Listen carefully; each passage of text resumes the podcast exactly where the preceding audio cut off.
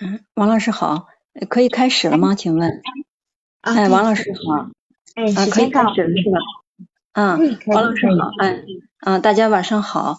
我这样，我先把这个个案按照这个呃督导的这个模板统一跟跟你汇报一下，好不好？好。先按照这个模板说，嗯。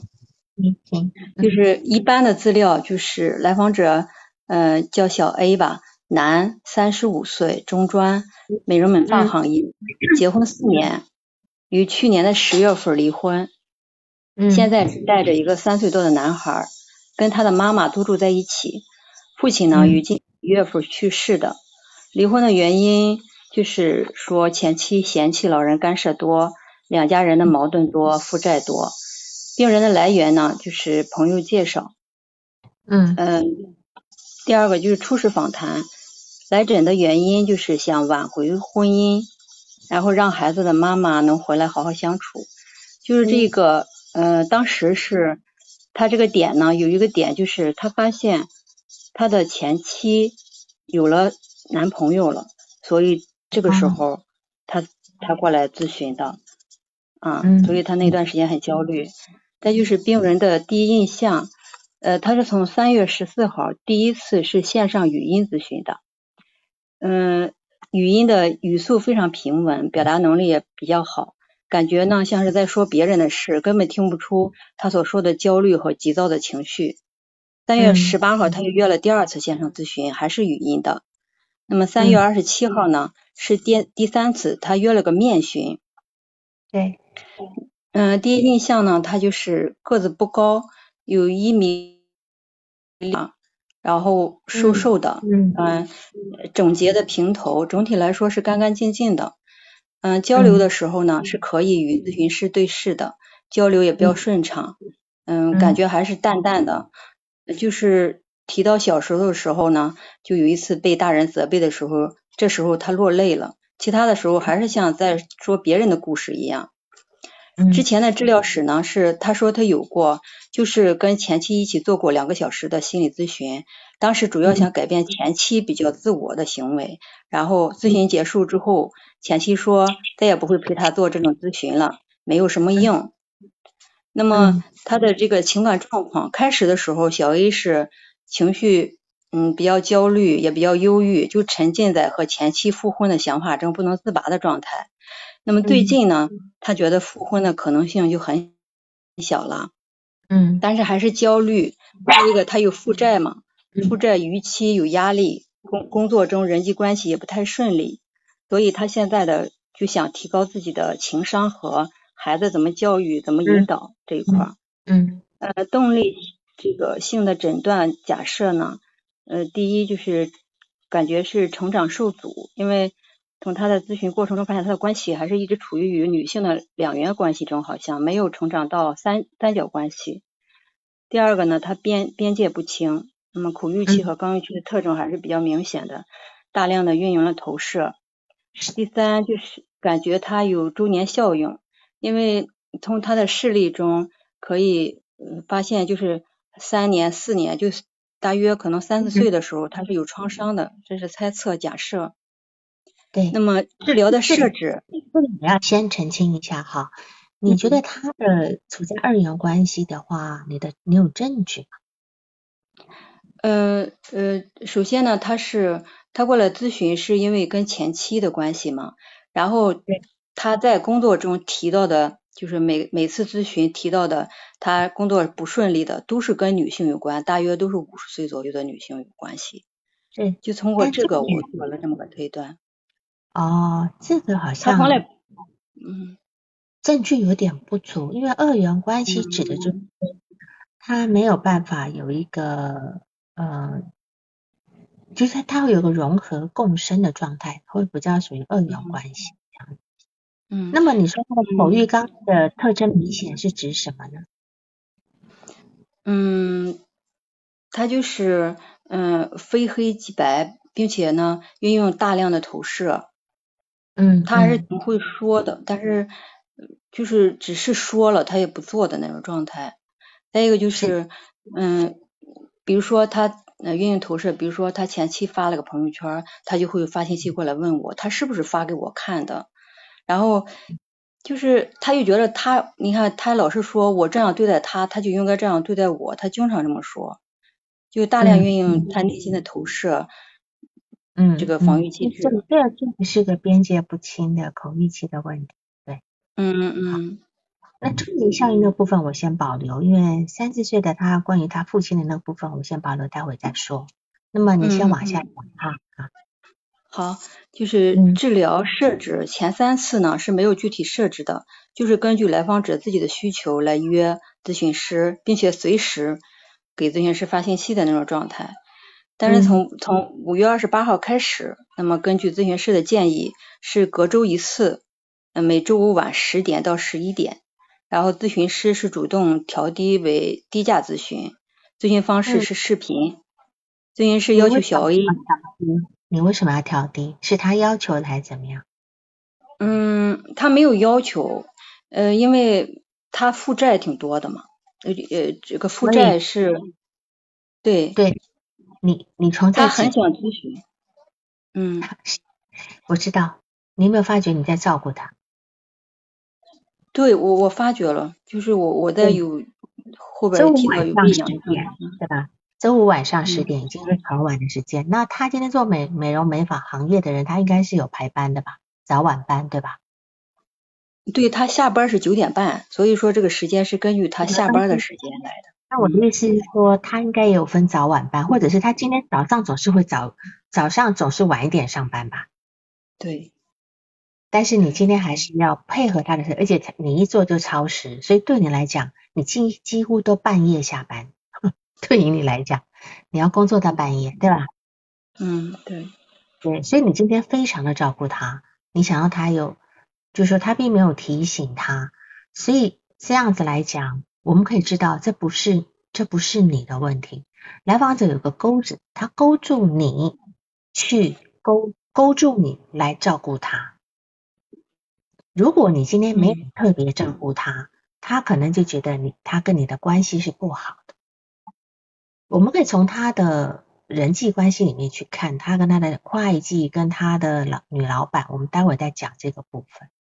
这样，嗯，好，你往下，嗯，嗯，就是因为，嗯，他因为问的问题比较杂嘛，所以为了这个咨询顺利，我就是要求他记下他的。情绪状态，然后重要的事儿了，也可以记梦。这样的话，等着咨询的时候一起探讨，也不要叫他随时，就是慢慢的让他别随时给我发信息，就是慢慢的让他划清边界的这种状态。那么个案的背景就是这个人发展，那么他是嗯对自己的这个家庭的评价，就是整个家的印象就是吵闹和贫穷。嗯，那么他重要的事件就是他三四岁的时候，他记得是他爸爸躺在炕上说，然后他自己趴在爸爸身上玩的时候，爸爸一把把他推到地上摔哭了，然后他又爬上去，他又摔到地上，妈妈就过来指责爸爸，两人就打起来了，并且好像还打的挺厉害的。嗯嗯。你问他什么事儿他记不清，问他害怕吗？他说不怕，他说没有什么感觉。嗯嗯，再一个就是他说初中的时候，呃，他爸爸和他妈妈是差点离婚，但是最终没有离，两个人一直吵到他爸爸去世。但是你问他，他爸爸妈妈为什么吵，什么状态，他都不知道。但是有一次因为父母吵架呢，小 A 就气得晕过去一次。那么现到现在一生气就有想晕的感觉的这种感觉。好，我们这里再停一下。就很多人在你看到屏幕上，有些人会在讲，就是说，事实上这是一个反疫情的部分哈。你特别想照顾他啊，那那当然，Tiffany 也提到，你这个降低费用是否会影响到咨询效果？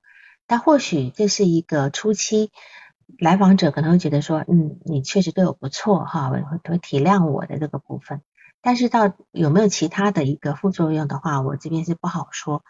但你今天你。你问他就说，你对于你父母吵架，你害怕吗？他说没感觉。可是既然没感觉，他会在初中的时候因为父母吵架后气晕过一次。你你说他没感觉吗？他肯定很有感觉，对不对？嗯。那么他现在我会觉得，说他有一个三四岁的那个创伤，可能他现在因为他的孩子到了到了三四岁。所以他有一种你认为是个周年效应。可是我会觉得说，这个部分对这个创伤呢，它应该是恶性创伤。恶性创伤只是说他的小，他小时候他的父母是这么一个状态，吵吵闹闹的一直打架，打到后来呢，你看他只能够用那种付诸行动的方式，让自己用躯体化的方式，他晕过去了，这样子他才能够去回避他的感受。所以他现在会在你这边，在很多的一个状态之下，他好像在说别人的事一样。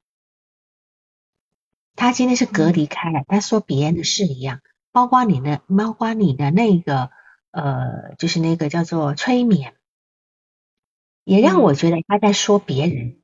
催眠的里面那个人不是他，是他在冷眼旁观的那个味道。那这是你一个很重要的一个督导的部分。所以后来，待会我来会比较认真的去仔细去讨论你一个催眠的过程哈。那么就说他现在用这种躯体化的防御，所以他现在只要一生气，他就会。可能就激发了他当年的那种感受，可是他当年的感受是什么感受会让他晕过去？是气的晕过去是什么样子？气，我们的愤怒背后有很多东西，愤怒只是一个表象，可能我后我的愤怒的背后是害怕，或者是心疼我母亲等等，我不知道，这个要你要去澄清的。那么等到他后来，现在的他一生气又有那种感觉，那现你要让他举例子，你现在什么事情生气会让你有那种感觉？我相信不是每次生气都会带着那种晕的感觉，一定是激发到当年的那个场景，着急，可能是着急，觉得阻止不了你们吵架，我阻止不了我今天做什么事情，等等等等的，这个东西是你再细一点的去跟他讨论，好吧？嗯。嗯，好的，好，再往下，好，嗯，他还提了一件事儿，就是专门提了，就是他想去当兵，但是没有去成。他说了一句话，就是感觉有了希望，又断了希望的感觉。他这句话在咨询中说过，嗯，几次，所以我把它记下来了。再一个就是他在高中的时候自己能考上大学，他他强调了，他说我自己知道我自己能考上大学，但是父母没有供他上学，所以他辍学了。就出来打工了，然后边打工自己赚钱，读了中专，不甘心这样的生活。好，其实他的他虽然他的生活事例就讲了这些哈，可是从这些生活事件里面，你你闻到什么味道？你闻到你觉得他的背景色彩是什么？他在讲这些事情，你能够体会他的背景色彩是什么？灰。灰色吧，挺挺灰蒙，觉得这个孩子还是挺对灰色的。就是他说，父母差点离婚没有离婚，想去当兵没当成，有希望又断了希望。本来能考个考大学的，知道能考上又没没读，又辍学，就等等。对于他来讲，就是好像希望，然后又破灭，希望又破灭，对吧？哈，就是说。我觉得他的人生的一种 slogan 就是，他感觉了希望又断了希望，他一直在这个状态里面，包括他现在的婚姻啊等等的，他好像这个人生的色彩就是那种，我走我做什么事情怎么都这么难呢？就不能成功，不能很很是就不能呃对，有人也提到啊，这个那个横横杠 说他不能成功，对吧？好，他很。他的呃的呃中德心理哈，就是他非常的没有办法去去就是面对他目目前的一个很失意的一个生一个生活，甚至也有人提到他很委屈很绝望，为自己现状开脱推卸责任，为自己现状开脱跟推卸责任不甘心这些事情，事实上是一个基调。这个基调是什么呢？他今天有理想，就说。看起来他的母亲对他还是挺照顾的，挺挺照顾他的，但是呢，他的父亲确实是一个完全不能够让他依靠的人，对吧？好，当然有人提到习得心无助也有可能哈，那这个东西我们要从这个从我们的他的生活事例去找，但是我现在能够找到的生活事例就是说，他的母亲应该是对他还蛮用心照顾的，甚至在他爸爸面前会呵护他，就是说他他母亲能够。认可他、看重他，可是他的父亲是完全没有办法成为一个理想化的榜样，所以在他心里面，就像你刚讲的，他非常的叫做非黑即白，他的妈妈是全好的，他的爸爸是全坏的，对吧？对，是这样吗？所以我会觉得，他今天我们一个人在成长的过程中，我们的进步的成长的观，成长的那个状态，是我们能够看得到，我们能够看得到自己的父亲跟母亲有他们的好，也有他们的缺点的地方，这我们能够整合。但是他在这件事情上面，大家在对这个最原始的这两个人的状态下还是没有整合的，所以他对人是没有办法整合的。比如说他他在单位里面跟跟女会计跟女老板的这个冲突的部分，一定要去理解是因为什么事情而冲突。那么或许，因为一个女老板一个女会计，她针对很多人，她针对下面很多员工，她没有必要对你特别找你的麻烦，可能是一定有某一些事情。可是会他这个人，我我在想哈，你可以跟你可以去跟他澄清，他这种人，因为你说他边界不清。边界不清的这种情况之下，他会觉得说，我们两个关系好，就表示很多事情你可以，我们可以配合的很好。你会，你会，呃，会用比较好的方式对我，而不要跟我这么公事公办。但是如果今天一个人跟他公事公办的时候，他就会觉得说你是对我不好的，他就会很偏的这个，就是很非黑即白的去认定一段关系。你今天如果对我是好的，你就是这些小事情你就不要那么。呃，抓的这么怎么样？等等等等，所以你要去听他势力在哪里，去澄清他他那个事件发生的过程，这样子，要不然他永远会在这个很片面的状态里面，他总是很迷失的，总觉得他人际关系不好，人际关系不好是他自己内在的一个投射的部分，这样子，好吧？好，那你就再再往下说。好，嗯，然后他人际关系他。呃，对父亲的评价就是从小没有父爱，父亲非常冷漠、自私、懒惰。与对母亲的评价就是认同妈妈，妈妈爱他、爱家，努力赚钱养家。同同辈人呢，他不愿意和姑姑家的表兄弟玩，并且住在姑姑家，不愿意回家。原因就是姑姑家有好吃的，还可以玩。跟同学的关系还可以，到现在可能还有几个朋友偶尔会联系。对权权威人物呢，他是。那，比如说对顾客怕说错话，怕做错事。其他重要人就是姑姑，说因为有一次在姑姑家吃饭，姑姑打他的头，到现在吃饭的时候谁都不能打他头，谁动的话就跟谁急。问他什么事情，姑姑会打他，他不记得了，他他还是记不清什么事儿了。嗯。再一个是就是小 A 与单位家单位的会计是不好的，发生了争吵，他觉得会计是针对他找他的事儿。那么会计是女的，五十多岁。嗯，再一个就是小 A 觉得老板也有时会针对他，与老板也会有冲突，感觉想换工作，但是没有能力换。老板也是女的，大约四十到五十岁左右。嗯嗯嗯嗯。然后咨访关系，移情与反移情这一块儿，来访者是呃跟咨询师说话是挺客气的，感觉是比较依赖和信任的。咨询师呢，第一刚开始是觉得他就是。没有边界，就是并且尽量的去改变他的认知吧，让他自己觉察情绪，回归到现实。刚开始，但是时时让自己处处于喂养他的状态。有时呢，对咨询师也有对对来访者也有恨铁不成不成钢的这种情绪，并且呢，有时会在回他的信息和不回他的信息之间纠结。但是近期呢，有现在还会吗？现在不会了，因为我。开始让他记自己的情绪的时候，就不给他回信息了，就改成咨询的时候统一解决他的问题。那么他是随时把他的信息发给你吗？就是他的呃那些记录的部分。他会有的时候会在咨询前一个周或者是咨询的当天发给我。现在，嗯，还不还还还有点还有点进展吧，感觉。你是用？但是近期呢？你是用什么流派跟他工作的？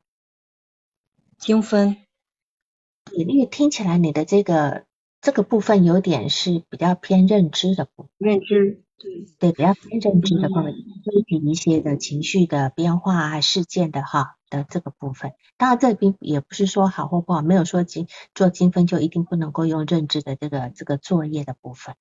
但是这个喂养它的状态，你似乎到目前为止还是有点有点的，对，把喂的太饱了，是吧？那么我可以问一下，在你回他信息跟不回他信息之间的纠结，你在纠结什么？嗯，就是他发过信息来，他得不停的问你一些小事儿，纠结的时候我就寻思，我我我可能给他回，暂时他心里会舒服一些，但是实质上其实对他来说并不好，所以有的时候就纠结。怎么不好呢？怎么不好呢？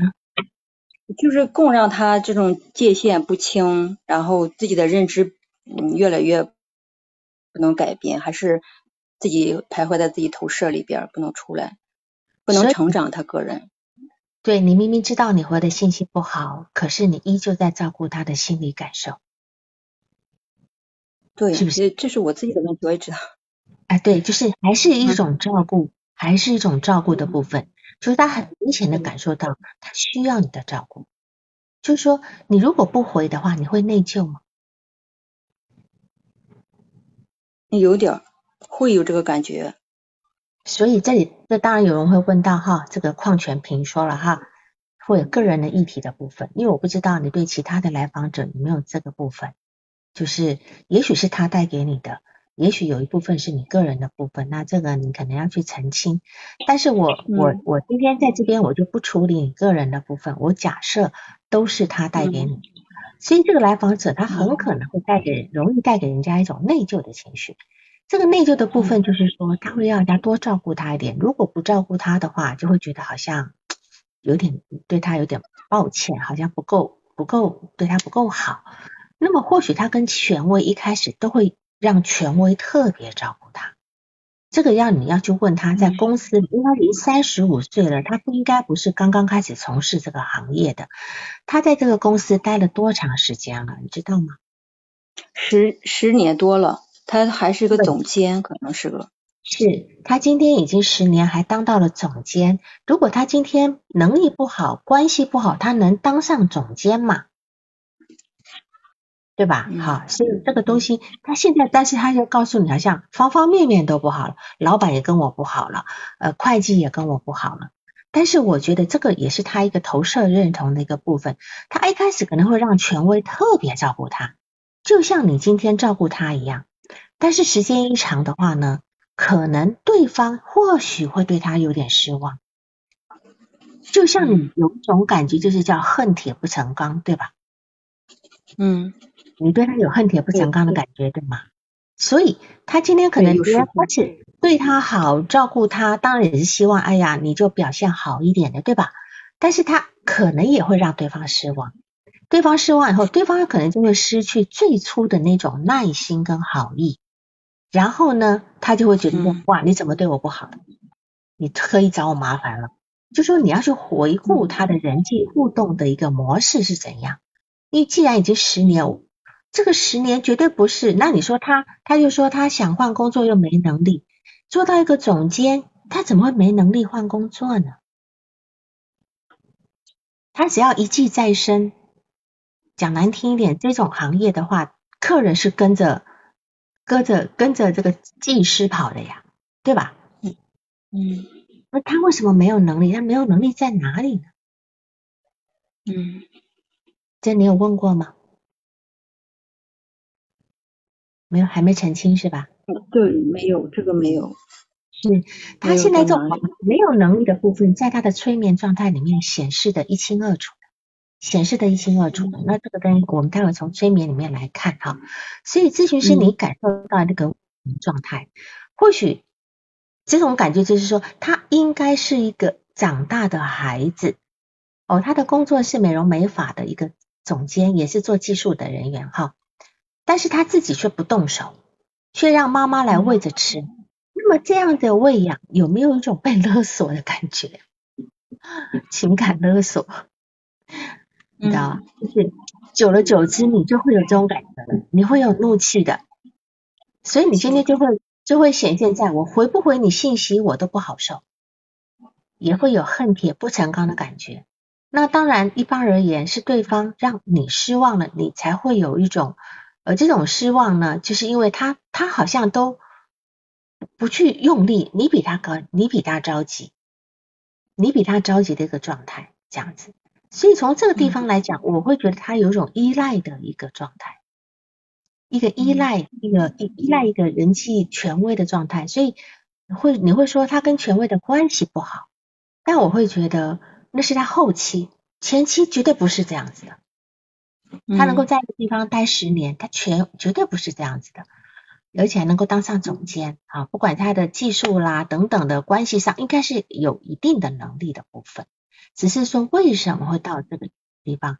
现在他生活人生碰到很大的瓶颈，离婚，跟两个很重要的人都闹闹得不开心，想离开没有能力，对吧？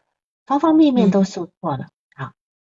所以在这个地方，我们可以看到，是否以前关系很好的时候，然后呢，那些老女老板也照顾他，然后会计也对他很好，在这样的，就像刚刚讲的经营移情的需要，就是矿泉平说的哈，就是当他感受到别人欣赏他、对他好的时候，他就有办法做得好；当他感受到别人对他不好的时候，他就完全没有能力了。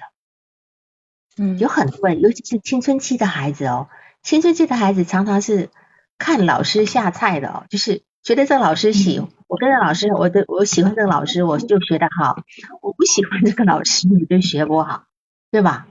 他他在他这个地方有这个问题，有这个问题在哈。那当然，嗯嗯，他有个抑郁是非常明显的，所以我会觉得他就是一个叫做应该是属于抑郁型的人格里面的偏依赖型。依赖型，因为我们之前一直在抑郁型分两种，一个是依赖型，一个是内射型哈。嗯。那么在在这边呢，我就不再去去赘述这两个的区别。但是依赖型的人呢，他是非常依赖关系的，他要活在关系里面。只要关系好，他表现好；关系不好，他表现不好。就这个这是这样的一个，就是刚讲的静应移情，就别人能够关系好，对他好，他自然也就能够加倍的发。发挥，可他现在也不知道为了什么事情，他把这个关系给搞砸了。那是否是别人也对他失去耐心等等的啊？这个东西你可能要在这个细节上，呃，再去再去呃去弄清楚一点。好，那么你你接下来好，你接下来再把这个你的这个状态再说一下，你的反应情的部分。就是近期的，对，近期就是有有一次全然忘记了他的咨询。嗯，第二天的时候，第二天突然想起来，我就我又又约了他晚上咨询，就是近两次咨询，咨询完了之后，感觉我什么都不想做，懒懒的感觉，有的时候会延续到第二天。你是最近都会这样是吧？这两次就是，对，就这两就最近这两次。嗯。我觉得，当然你忘记他的咨询，有一种阻潜意识在阻抗的这个部分哈，但是究竟在阻抗什么？你可能要去了解哈。比如说有人说啊，那个横杠来了啊，无力感，无力感，是否你有无力感？你有吗？嗯，被他的抑郁拖下去了。嗯，对我我我我反正感觉对他这种生活状态，我就好像就是确实我的有代入感，被他代入，觉得他生活状态还是比较不好的。你使不上劲，你使不上劲。对于他来讲，他也不过离了婚而已，他妈妈还在帮忙照顾孩子，所以他今天传递出来的那个部分是很很无力的，很焦灼的那个部分。所以，到底来访者给了你怎样的负面感受？那么，而且是在什么时候开始，你慢慢慢慢开始有这样的一个感受？你本来是很想帮他的，很照顾他的这个部分。所以，在这个地方，我我在想，你跟他有一个一致性的反应情，你所感受他的状感，你所感受到这种无力感，就是他的部分。你们俩有一次性的反应情。所以，嗯，可能在来访者的内心里面，那个抑郁部分呢，是一种没有希望了，错失机会了，呃，可能遇不上自己想要的生活，哈。那当然，此时在这个时候，我相信后面这两次，他应该已经感觉到接受了我跟前妻是不可能复合了，对吧？嗯，他是不是真正接受了不能不能不可能复合的这个部分？对他现在就在对，他接受了，是就近最近期的咨询，对，一旦接受了，他就要开始进入一种非常消沉的状态，抑郁状态。他现在在错误的位置上做错误的事情，又没有能力为自己开创局面，这是来访者目前处境跟他的感受。但是他今天处在一个非常枯燥的一个环境里面。我们常讲，当我们静止的时候是枯燥的，但是我们只要能够跑起来，就会有风。所以，如何能够让它跑起来？否则，它就是在一个很枯、完全静止不动的那样一个部分里面。好，嗯，你再往下说。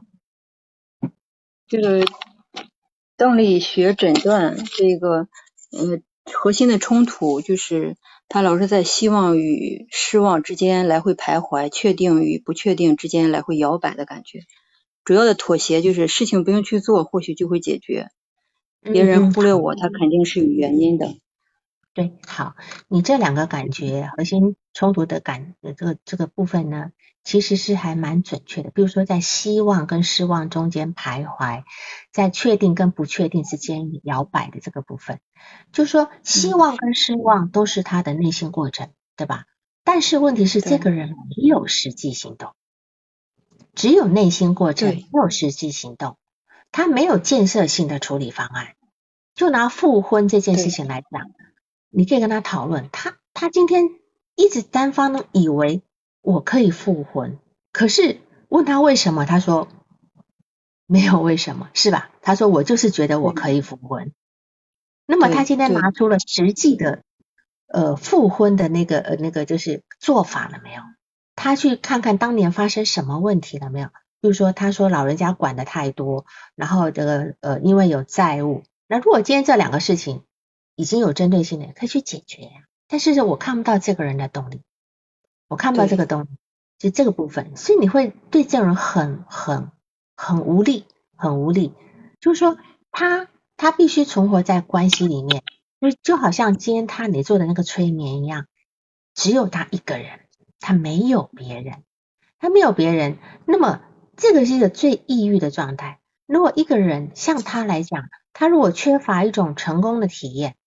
自然他就不能够确定他自己内在那种确定的感觉，所以他我不知道他如何能够在这一种呃关系里面，在这个在这个做了一个十年的工作里面，能够做到总监的位置，而且这个总监的位置他做了几年，也许也许当时是在这个嗯。嗯你说。你说。嗯他好像这个店刚开始建的时候他就在这个。这个这个店里，可能一开始他就是总监。哦，一开始就总监，所以他一开他跟这个权威建立关系的能力还蛮厉害的哈。对他，呃，是店开始初建，他是可能是第一批员工吧。对他能够待这么长时间，表示他很还是有那个有那个能够，就是能够怎么讲，这也是一个本事，能够在尤尤其是这么一个行业，对吧？这么一个行业能够在这里面待这么长时间是一个本事。那么我们今天在讲嘛，我我我有带一些理论进来，就是说在这个字体心理学里面有提到哈，就是呃呃三级字体嘛，呃夸大静音是这一期，他的他的父母亲带给他的夸大静音呢，我相信在他母至少在他母亲的眼中呢，他应该是不错的，就是从小可能还是呃蛮乖的，蛮不错的哈。所以在这个地方，他他可能有很多呃想法，他有很多理想的部分。就像乔布斯讲的，一个人如果没有疯狂的想要去改变世界，他是改变不了世界。那他是有这个理想的，都就是等于说他的父母他的母亲给过他这样的一个建议，他会有希望想要去完成。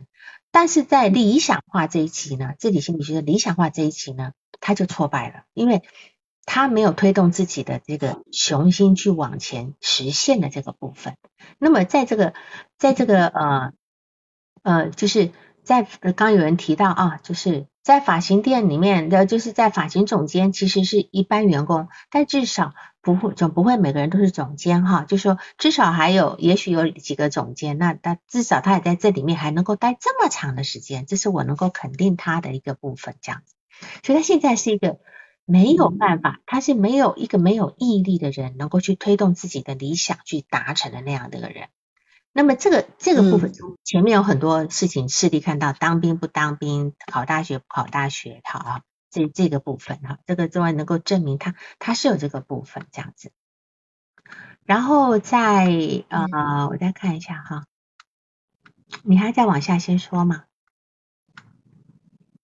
嗯，也可以不说了，你 您说，是，就是他还有一个部分就是说。他那种呃，你说他主要的妥协是吧？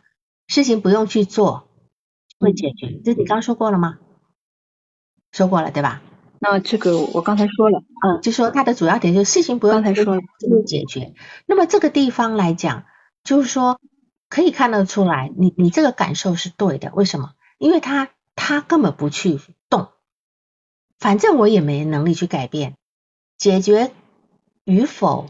我都只有接受的份，所以他就会认为事情不用解决。或许就是他跟他老婆前期的关系，就是我今天不用去努力，或许我老婆就会回来，至少看在孩子的份上，是吧？然后他第二个妥协是，别人忽略我肯定是有原因的，对吧？好，但是呢，他会认为说，反正我就是那个最容易被牺牲的人。好事轮不到我，倒霉的事情我肯定跑不掉。这也许是他内在的一个声音的一个部分。然后你有提到他的防御机制是什么？他的防防御机制投射，嗯，投射、情感隔离、躯体化、退行。好，这几个都有，但是它躯体化是什么？躯体化就是气晕了那一次嘛，然后。觉得，因为，嗯，再一个就是他可能前期在离婚之前，他他还气晕过一次，就是就是他爸爸妈妈一块儿跟他前妻三个人吵起来的时候，他又气晕过一次，是。他就说是以前的感觉，是这种吵架的场面都是让他非常心急的，很着急，是吧？他不是真的生气，他着急。就着急担心这个这个家就散了，这个家就就没了。嗯，他他可能是因为这样急到怒，就是怒急攻心，然后就会就会呃晕过去。但这个晕也是一个自我保护的一个状态，这样子。好，嗯，那么我们来一点时间，你先等一下这个督导问题先放一放，你先把这个催眠的这个过程你说一下好吗？因为你对于你你对于催眠的。这个部分是也是你的督导的部分嘛，对吧？对对，就是嗯，他是要求面面询，并且要求做一次催眠的。嗯嗯，那我感觉整个催眠都没有进入潜意识，因为当我让他看看看他有多大的时候，他一直说跟现在一样大，所以我觉得他是在意识层面进行的。催眠的目标就是找一下那个受伤的小孩。是。然后我。就是导入催眠之后，让他看看，他说小 A 说看不清，什么也看不到。嗯，那我觉得他没有进入潜意识，然后引导他下了地下室，然后想进入潜意识，小 A 说还是啥看不清。咨询师又引导他开灯，小 A 说还是什么看不着。那么咨询师就问他，那你什么感受？小 A 说好像站在水里，在水底，水是蓝色的。我就让他看看周围有什么，他说什么都没有，只有他自己。嗯嗯。那么于是呢，就引导他尝试着游上来。嗯，小 A 说呢，脚动不了，粘住了，手也被绑住了。嗯，咨询师就问他，那么现在是什么感受？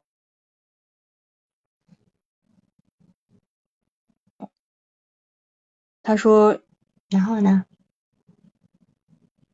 然后呢？你那边卡住了是吧？喂，你好。哎，对，喂。我没事啊，我我没事啊，好好的。你说他，你问他什么感受？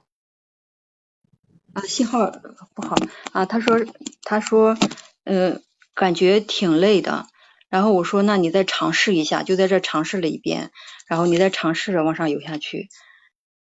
又问他什么感受，他说很累，我我很累，我很想歇一会儿。然后咨询师就说，就引导他让他休息了一下。咨询师他休息完了之后，再让他尝试游上来。嗯。然后小 A 这时候说，哎，我好像上来了，躺在了。我说那上来了，躺在了一艘船上。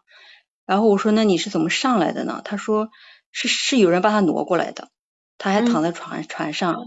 咨询师让他看一看周围都有什么。然后小 A 说有一束光，然后剩下什么都没有了，只有他自己。嗯。咨询师引导他试着站起来，小鱼说站不起来，脚被绑住了。嗯。那我让他看一下手有没有绑住，他说手没有。那咨询师就想想办法引导他解开绳子，引导了两遍，他说就没有能打开的地方，解不开这个绳子。嗯然后咨询师又引导他旁边可能又会有刀具。然后让他去拿那个刀具割开绳子也可以。小鱼说够不到，太累了。然后咨询师又引导他说：“你坚持，坚持拿到就可以割断绳子的时候，他小 A 又说：‘哎，我我上来了。’我我问他站在哪里，他说：‘呃，站在甲板上。’那我让他看一下周围。呃，我说：‘那你是怎么上来的？’哎，他说好像有人拉了他一把。那我说：‘你看清那个人了吗？’小 A 说没有，那我又让他看了一下周围，他说什么都看不清，周围都是黑色的，有闪电，但是没有雷声。嗯，像是要下雨，只有自己。嗯，那么咨询师就问他，那么你现在的感受是什么？小 A 说胸闷。咨询师让他感受一下，你为什么会胸闷？小 A 说，哎，我好像又来到了一个路口。像是一个房间，也又像是一个走廊。让咨询师想让他呃呃沿着走廊往前走，看他能看到什么。嗯，那么小 A 就说是商场的商场里边的一个路口，只有他自己，并且这个地方从来都没有来过。咨询师又引导他继续往前走，打开左边的房间会看到什么？小 A 说什么都看不到，并且感觉很累。然后说完，他现在就趴在桌子上了。本来是坐在椅子上，他趴趴在桌子上之后，咨询师就引导他在房间的这个沙发上休息一下，并且引导他从催眠回到现实。但是我引导他回到现实的时候，小 A 并没有睁开眼睛，而是趴在桌子上，好像睡了十十分钟左右吧，就是这么一个整个过程。那你们，你觉得他没有进入到催眠吗？嗯，他进，我觉得他没有进入潜意识，他是他对我还是挺信任，他是进入那个催眠的指令的状态了。这样讲吧，就是这么感觉的。你今要做催眠的时候，你有签同意书吗？嗯，签了。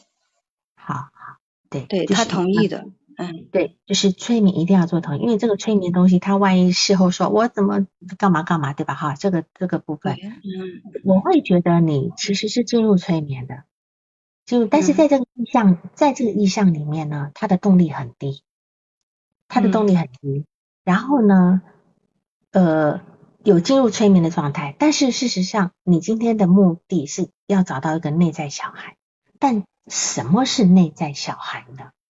什么是内在小？一定要小孩子才叫内在小孩吗？是吧？并不是说我今天回到几岁才叫内在小孩。他现在的一个状态就是他的意象中，在水底，在小船，双手双脚被束缚住，有人把他挪到船上，有人把他拉到甲板上，永远都是别人在做，他没有自己的那个部分，对吧？对而且他第一次的那个部分，他就进入一个水底的，其实这个水底已经进入到一个蛮深的潜意识了。嗯，这个水底，你你知道，如果你是学催眠知道，你会你你会带他往地下室走，你会带他开左边的门，其实这个都是要往一个比较呃潜意识的部分去。那么今天水底也是一样，包括通道哈，那个走廊、那个通道，其实都是一个进入潜意识的一个部分。那么他今天已经进入一个潜意识了，已经到了水里了。你应该在问他，你在你你今天是让他上来，实际上你应该让在水里待一会儿，你要沉浸在水里是一个什么感觉？然后呢，水里的周遭有什么？等等等等的，让他让他在那边待着，因为你可能觉得好像他没有呃不是你要的那个部分，所以你想要引导去他你觉得要的那个部分，那这里是你着急了。我们今天可能会我做的催眠常是这样子，说好了他要干嘛，但实际上往往不是干嘛，就是会走到不是他要的地方去，但是会有一个很叫做呃别有洞天的发现。就是他自己要的那个内心的冲突的部分，不是我们当下的那个，就是那个工作说哦，我们今天要干嘛？而且你这个比较像意向对话，比较不像，没那么像催眠，像意向对话，好像意向对话的部分。然后呢，他告诉你叫他要上来，他跟你讲我手脚都被粘住了，手被绑住了，那我们其实就会知道。好，就会知道他事实上他在这里面一直是手脚被绑住的，你叫他干嘛，他永远动不了，永远动不了。那这部分是其实他一个很深的一个抑郁状态的部分。啊，那那这我不知道是他一直以来都这样子，还是他此时此刻的这个部分。好，对，那个横杠说水是子是子宫。我我是有感觉到这个子宫的这个部分哈，那但是就是说包包括那那艘那艘船，我都认为好像有点那种襁褓中的味道，因为他所有的行为都是别人帮我弄上来的，别人帮我拉上来的，就他就是一个完全没有动能的，可能他那个时候就已经是一个内在小孩的状态了，他的内在小孩是无能为力的状态。好，就是是那那那个那艘船，就像摇篮，就像娃娃床的那个味道。好，那当然，你今天还引导到他说啊，一你一直要给他力量，然后一直告问他，呃，你有没有看到什么？但事实上，他一直告诉你，只有我自己，只有我自己，我够不着，我太累了，我剪不开，我等等等等的。好，但是呢，有人拉他一把，上了这个甲板，所以在在这个地方呢。呃，在这个地方呢，他他他身处在那种黑油的环境里面，或者是一个很深的呃一个水池里面呢这个部分，其实都是一种已经进入一个深层催眠的状态，都是一个状态。所以可能有一些你当下可能有你自己的想法，你有自己的想法，你所以就没有在地方去多停留一会。那当然，你看他后来很累，很累，他趴在床，趴趴在那边休息，他是真累。你你在这里面让他一直干嘛干嘛？你说他他没有力量，他肯定是累，是这这个部分。嗯，我怎么了？我没有呀。谁在说什么事情？我有变化吗？好，那个然后呢，在这个在这个前面有很大一段。前面有很大一段，我是刚刚没让你讲，我是怕催眠的事情没讲完。你们几次的，你你们几次的那个咨询里面呢？你的时间超的非常厉害。对，好，你说是隔周一次，虽然隔周一次，可是我看起来不像是一个固定的固定的天数啊，还是有天数，不是不是十四天的天数耶。对他有的时候，呃，晚上加班了或者怎么样，他就改时间，改成第二天，第二天的晚上，是这样的。哦，是因为这样改的是吧？对，有时候改，有时候不改。嗯嗯嗯嗯嗯，就是这也是一个督导的问题嘛。对。对。对，督导问题我们一开始就谈到了，就说这这个部分哈，但是我现在再来回复你其他的督导的问题哈。首先第一个是说。这个关于设置的问题，关于设置的问题，就是说，哦，第一个是你，你觉得你要改变来访者的认知，但是呢，收获不大，对吧？接下来怎么做能对他有帮助？就是说，其实他目前没有动力去改变，加上生活的不如意，那让他觉得他他没有力量去改变到自己想要的那个状态。就是说，他今天的想要状态，如果是在在五公里之外的状态，可是他现在只有走只有走五公尺的能力，那既他就没有能力去做那个。所以如果你今天对于他来讲，你要改变他的认知或改变他的状态，你一定要走很小步，给他的一个很小的目标，嗯，他能够做到，嗯，这样才有。你不要一下把他他心里的目标告诉你，然后我们就奔着那个目标，那个那目标太大太远，这样子就没有动力去做了，是吧？好，你你可以去跟他把这个目标层层的给细分出来，这样子。那么以前他就有咨询史，对吧？哈，他以前就有咨询史，他带着他的前妻去去找咨询师，是希望能够改变他前妻那种很自我的状态，是吧？对，对。但我会觉得不是他前妻很自我的状态，是他自己想要他的前妻来迎合他过他想要生活的状态。对，而且他的而且他的梦里面。梦见他的，他之前的梦，梦见前妻来跟他说要要做要打胎。那么从他的结婚来讲，他结婚大概差不多四年，对吧？四年，三啊？结婚几年？四年，我看你是写四年，孩子三岁多，对吧？嗯，对。三岁多，你就可以知道他们是奉子成婚的，就是前妻已经怀孕了，两个才去结婚。是被逼着进入婚姻，而且他还梦见前妻说要来打胎，那就表示或许前妻当时根本都没打算要生孩子。但是我觉得他是一个非常希望有一个家的一个人，而且有一个完整的家的人，因为他自己的家比较破碎嘛，是吧？哈，吵吵闹闹的，他对这地方有个很大的期待。可是呢，没想到他的他的老婆是没有办法迎呃配合他那种，他老婆有他老婆的个人的一个意志。但是他就会觉得他老婆太独立，太有自我的想法，所以这会成为他们婚姻里面的，加上他妈妈又进来的在这个部分，所以就会成为他呃婚姻里面出问题的时候。那当然，在在这个地方你来讲，他跟你的咨询过程里面，他跟你的咨询过程里面呢，他感受你可以感受到他的融合需求，对吧？对。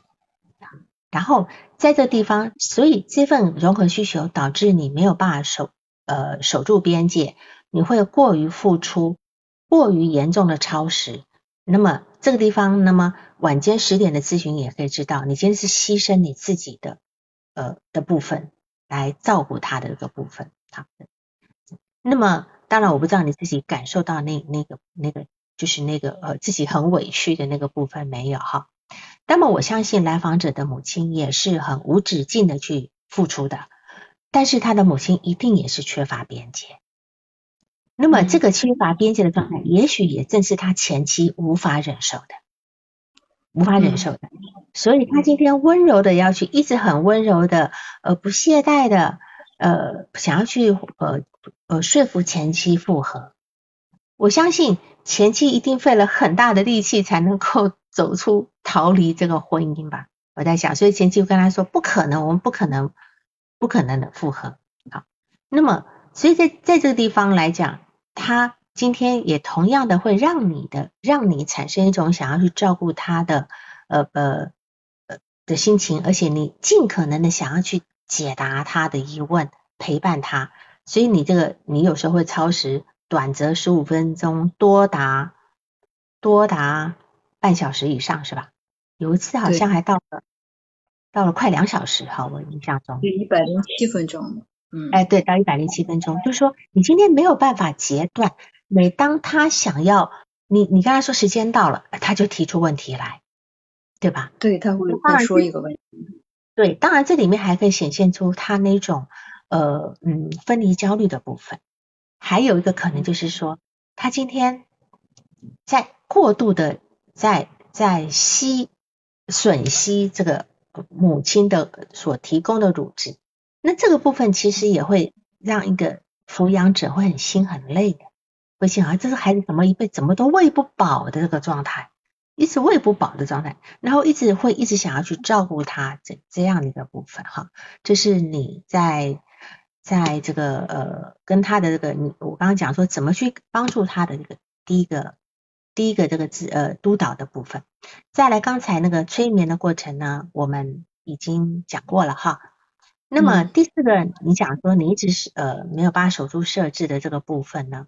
这个地方呢，我我们来解释，来分析一下他不能够守住设置这个部分，因为他的生活里面缺乏边界，也缺乏规矩，所以在此这个地方你要做好榜样，做好榜样，你就是坚持你的需要，你坚持你就说好，今天时间到这边了，而且很晚了，我必须保留保持有我一个。很好的休息状态，我才能够继续工作，对吧？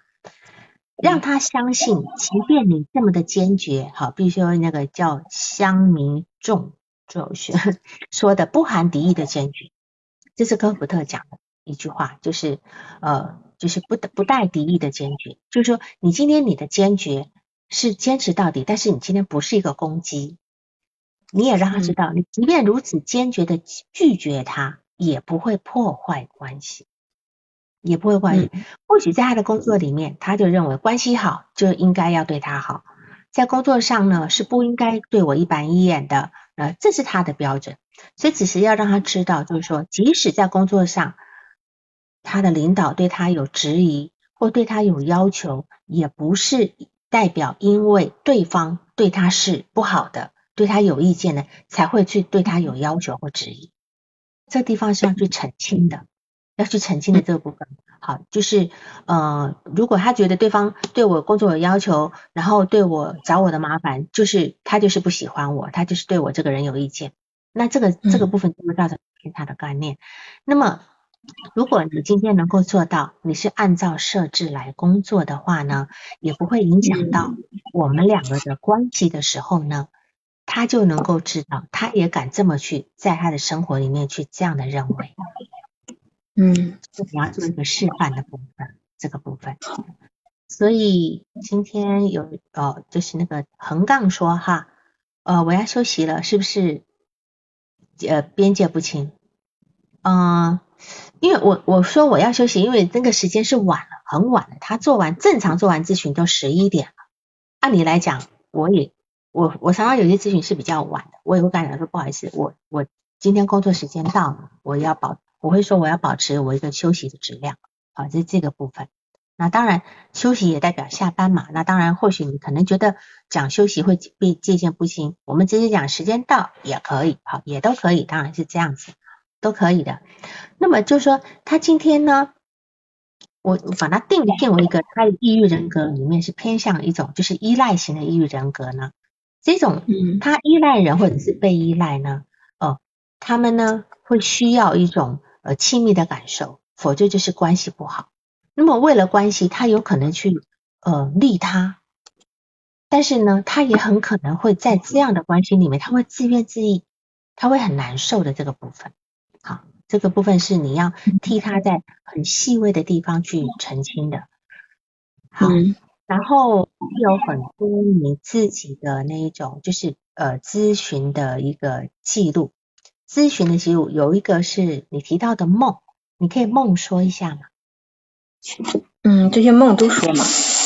嗯，呃，没没几句话呀，没有几句话。对对。就是他记忆中的几个梦，一个是前妻找来呃找他说是要打胎，第二个他去老丈人家说明离婚的原因，呃以及劝前妻让让老丈人劝前妻和他复婚，三就是梦见去了一个不知道的地方，不知道自己要干嘛。嗯嗯，然后对嗯，我觉得这梦这三个梦呢，我觉得两梦呢。其实应该是他的那种明梦、显梦，就是他生活世界里面的那个部分。第三个梦就比较有意义，就是说，呃，梦见去一个不知道的地方，不知道自己要干什么。那这个部分比较有一个呃心理学的那个部分，就是他不知道自己在哪里，而且他也不知道我到了那里要干什么，这是在眼下非常迷茫的部分。好。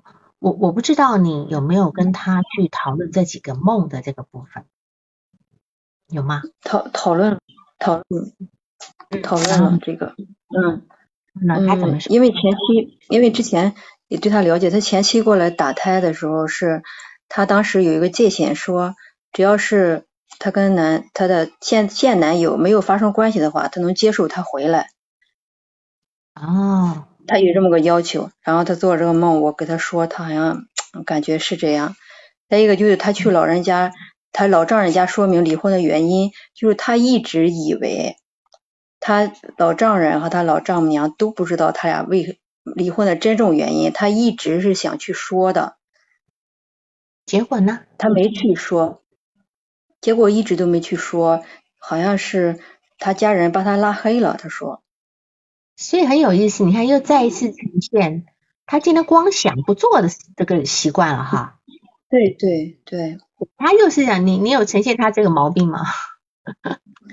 有吗？我跟他说，我我跟他说过，因为呃他可能跟他前妻见面的时候，他前妻就说，其实他一直说他改变了，他前妻说你一点都没改变，你什么都没干，就是 对，没错，什么都没干。对对，我说这是我。对，我当时跟说，就是我说这也是我想跟你说的，你什么感受？嗯嗯嗯嗯，他好像就就没有什么感受，说，嗯，对对。第三个梦也是说，我说第三个梦的感觉像不像你现实中的感觉？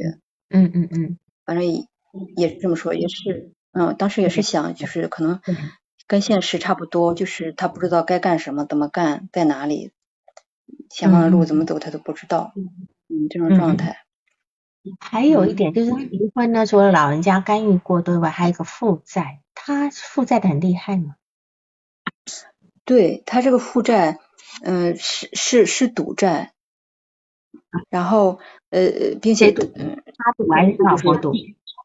他老婆，就是大部分是他老婆，他两人刚开始都是赌的，然后是就疫情期间，后来他不赌了，就是他开始赔钱，他就不赌了。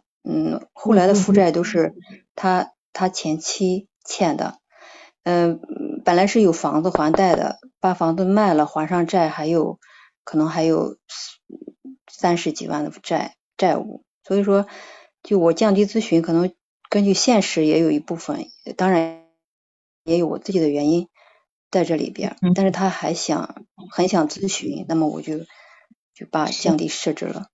嗯，那这他今天是替他老婆还债是吧？嗯，就他描述是这样，并且嗯负债逾期了，对他压力挺大的。嗯嗯，这里要澄清清楚，就是说这个债务是他老婆欠下来的，可是他却替他老婆还债，还把房子给卖了。对，整个描述就是这样。嗯嗯，那么他这么做的原因是什么？然后还同意离婚？当然有人替 y 在问，事实真是如此吗？对他，他说是这个呃三十几万债离婚的时候一人一半儿，但是是一直他在这还，因为好像以他的名义贷的款，他是描述是这样的，嗯嗯哼。是，嗯嗯，没有，呃，你这里面有非常多需要澄清的部分，嗯，对吧？嗯，对，就有人说一一塌糊涂，是有点一塌糊涂的这个部分，就是说真的是你可能真的在因为这个一塌糊涂，你会被卷入其中的部分。好，嗯，好，今天你的嗯。你的基本问题大概都回答了，你你还有有什么要讨论的吗？那王老师，我还要问一个问题，也就是他母亲对他确实是挺照顾，听他这么说，但是在咨询中，我让他可能不止一次的让他想一下跟他母亲在一起的，就是幸福时刻和委屈的时刻的时候，嗯，他想不出来。如果今天在一个抑郁就是我一直的状态的话，他有可能很难去想。有时候我们今天在问一个来访者说啊，你你还记得什么时候什么事情？他他想不出来。但是通常这些事情是从我们谈的谈的，他就会联想出来。